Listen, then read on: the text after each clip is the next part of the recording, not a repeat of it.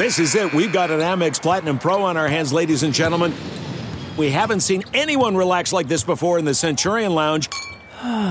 Is he connecting to complimentary Wi Fi? Oh my, look at that, he is!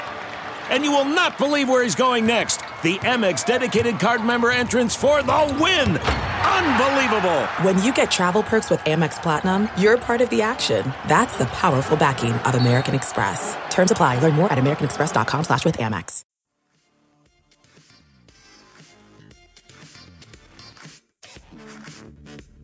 All right, it's time for another Saints Happy Hour quick shot. Uh, Andrew, today we're talking about most underrated player on the roster, and because we threw this together so fast, uh, you have yours picked out. I still haven't figured out who I, I think is underrated on the roster, but you have your guy picked out. So uh, go ahead. Who's the most underrated Saint on the roster? Well, yeah. Well, we we just had a podcast talking about the most overrated Saints of all time, um, which you know is, a little negative, and we definitely fired some shots. So Bobby um, Hebert you know, won. trying to Going away. Yeah, so we I, I was actually waiting for T Bob to attack us on Twitter or something, so I'm glad that didn't happen. Um, but um, so for me, it's Willie Snead, and you look at what he's done the last two years. I mean, he's kind of hovered around 900 yards, so you know, he's close to a thousand yard receiver. Um, but he's really, I mean, I've heard a lot of Saints fans say he's a number three. Um, so I've heard a lot of Saints fans kind of put him down. I've definitely, I mean, he's not, you know, I think on the radar of most people nationally. So I don't really see Snead as a household name. He certainly didn't come from much. I mean, he was cut by the Browns, kind of a practice squad guy. Mhm. Um, and then he comes to the Saints and makes a team. And, you know, there's been a lot of receivers before him Meachem, Henderson, Lance Moore, um, you know, have been successful with the Saints and then not successful elsewhere. So, um, you know, you could certainly make the claim that he's a product of the environment. But when you look at what he does in the slot, um, he's kind of sneaky strong. You know, he, he can kind of muscle away from other from defenders and he runs great routes. He has great feel. He's got terrific hands. I mean, he reminds me of Lance Moore, but honestly, I he's I would say he's less explosive, but more of a complete receiver than Moore was for the Saints. Yeah. Um, and just you know the trust that Brees has in him, especially on third downs. I mean, I, I just don't think the Saints trade Brandin Cooks away. I mean, that, that tells you all you need to know about how valuable Snead is to this team. I mm-hmm. think. Yeah, I mean, and the thing is, like you said, he's he's even more so than Michael Thomas and Brandon. Like on third down, he's the guy Drew Brees is looking for. I mean, take for example, I'll take for an example, not a big, not a not a good moment from the Saints, but I think it sort of illustrates how Brees thinks. They're playing Tampa in Tampa this year, have the ball at the end uh, of the game, and they can drive down and win and it, I think it was third down or fourth down, and Mhm. Tampa just Tampa just locked on to Snead and jumped the route, picked it off, and there was no doubt in any. There was no. I was like, Drew Brees going to Snead right here. Like there was no doubt of where he was going. Even even though Michael Mike, Michael Thomas might be, end up being better, and the, the put up the better numbers. Like Snead is the guy when it's on the line. He's Drew Brees' first read, and not only that, he's a guy that Drew Brees. Not only will he make the first read in a clutch situation, he'll go, "Screw it, I'm throwing it. I'm throwing it to Willie anyway."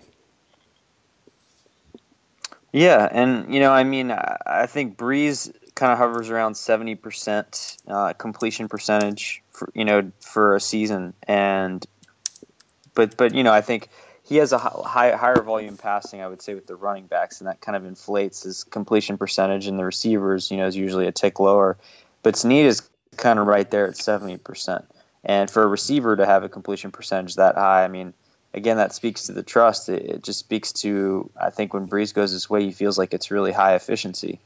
Um, and that's, I think, a big part of why this offense operates the way it does. Yeah, I mean, my underrated guy. I'm gonna go out on it, and it's it's gonna be a strange one because he's not totally solidified his place among a lot of Saints fans, and he's he's struggled a little bit to be healthy last year. That's Tyler Davison, and I think he's underrated. I think he was a big linchpin last year in what they did against the run. Um, which And- was he, massively improved. which was massively improved. Him and F- Fairley were sort of like the the foundation of what they did against the run. And you look at games that he missed, like he missed that first Atlanta game against Monday night, and maybe Atlanta just trucks the Saints anyway and runs over them anyway with him. I don't know, but the fact of he missed, the Saints got run over. Um, I think he's I think he's hugely under he's hugely underrated by fans and national media because his career in the NFL is going to be a run stuffing, plugging defensive tackle, and those guys they usually don't get paid that great. Um, because people want pass rush from the interior and they feel like they can replace a guy that's a run stuffer. But I'm telling you, man, if the Saints lose Davison and their run defense is gonna, it, it becomes almost, it, it, it will become almost hopeless, and it'll go back to 14, 15 levels fast. And I think, I think Davison is underrated in that regard. Yeah, I mean the value that he has on the roster, especially with Fairley injured and gone for the year, um, or or just you know with an ailment, um, his importance to the team is, I think, even more significant. Yeah, yeah I mean this, and the, the thing is with this this roster is, you know, we dive in it so so much that we sort of know it in and out, and I feel like you know. A, guy like uh, Willie Snead is kind of on the national radar. You'll see PFF talk about him and what he does in the slot and how good he is. Tyler Davison is a guy the national media never talks about, and Saints fans in general don't talk about it because he's just one of those guys where he's sort of like I don't know, he's like the foundation of your house. Like you don't think you don't think about the foundation of your house until you see a giant crack above your doorway, and you're like, oh my god, If you're a defensive lineman and you don't get sacks, no one no one knows who you are. that is that's that's true. I mean, but I- feel like I feel like these two guys we've mentioned are huge. I mean, I would say it's interesting. Wide receiver and defensive defensive tackle are sort of sneaky fragile with the Saints. You know? Yeah, I mean, it's well, receiver I think was always that way. Defensive tackle, I mean, we were kind of excited about how deep it was, uh, but that just goes to show you remove one piece, and, and you know, offensive line same way. You know, we felt really strong about the depth, but you remove one guy, that's kind of a linchpin, and Fairley and Armstead were those people, um, and now they, I would say, both of those feel kind of equally thin, like the receiving core, but you know, it's amazing that you can take away a guy like Brandin Cooks and still feel pretty good about the passing game. But that's what Alvin Kamara, I think, in his addition does for this team. Um, you just have to hope that. But I, I don't really think Fleener's a guy. I, I think Fleener is what he is. I don't really see him having a heavier involvement in the offense. And you know, as good as Michael Thomas was last year, it's hard to envision him catching a lot more balls than he did. I mean, I, I'm sure he can improve on those numbers that he had as a rookie, but he doesn't he doesn't have much much higher to go. I mean, he he had 90 something catches and you know, maybe he gets over 100, but it's not like he's going to get 30 The spirit of performance is what defines Acura, and now it's electric. Introducing the ZDX, Acura's most powerful SUV yet. Crafted using the same formula that brought them electrified supercars and multiple IMSA championships, the ZDX has track tested performance that packs an energy all its own. Unlock the energy and order yours at Acura.com. I want to tell you a story. It's a story about a scandal, broken relationships, gossip, rumors, money, corporate rivalry, and a broom. A performance enhancing broom. My name is John Cullen.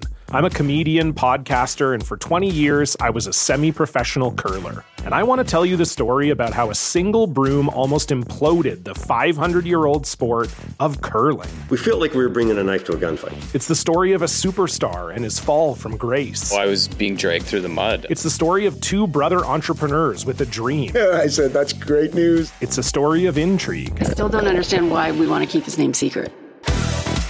The full story has never been told, so I'm going to tell it. Broomgate How a Broom Almost Killed Curling. It was a year I'd like to forget. To listen to Broomgate, search for Broomgate in your favorite podcast app. That's all one word Broomgate. 40% more catches.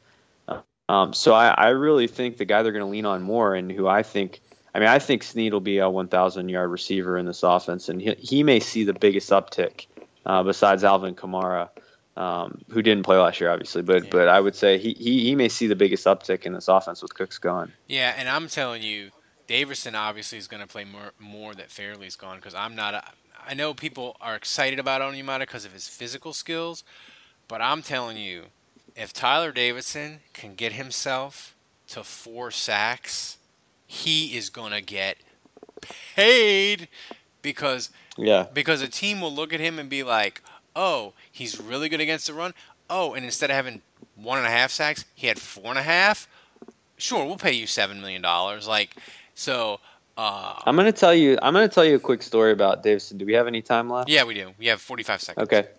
Okay, I will tell you that last year when I was at the Greenbrier, Max Unger was embarrassing. Now I, I include Fairley, Rankins. Uh, Rankins might. I don't think Rankins had broken his leg yet, so I think I saw Unger go up against those guys.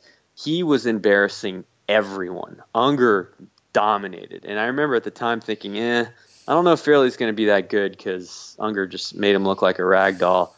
Um, and the one guy that was able to kind of power Unger and give him a lot of trouble on the one on ones was Davison. And that's why he stood out to me. And I told you at the time, I called you and I said, Ralph, I think this guy Tyler Davison might start for the Saints. Um, and, and it's it's kind of too bad because he had an amazing camp, awesome preseason, and then he kind of immediately got banged up and he played the season I think hurt a lot.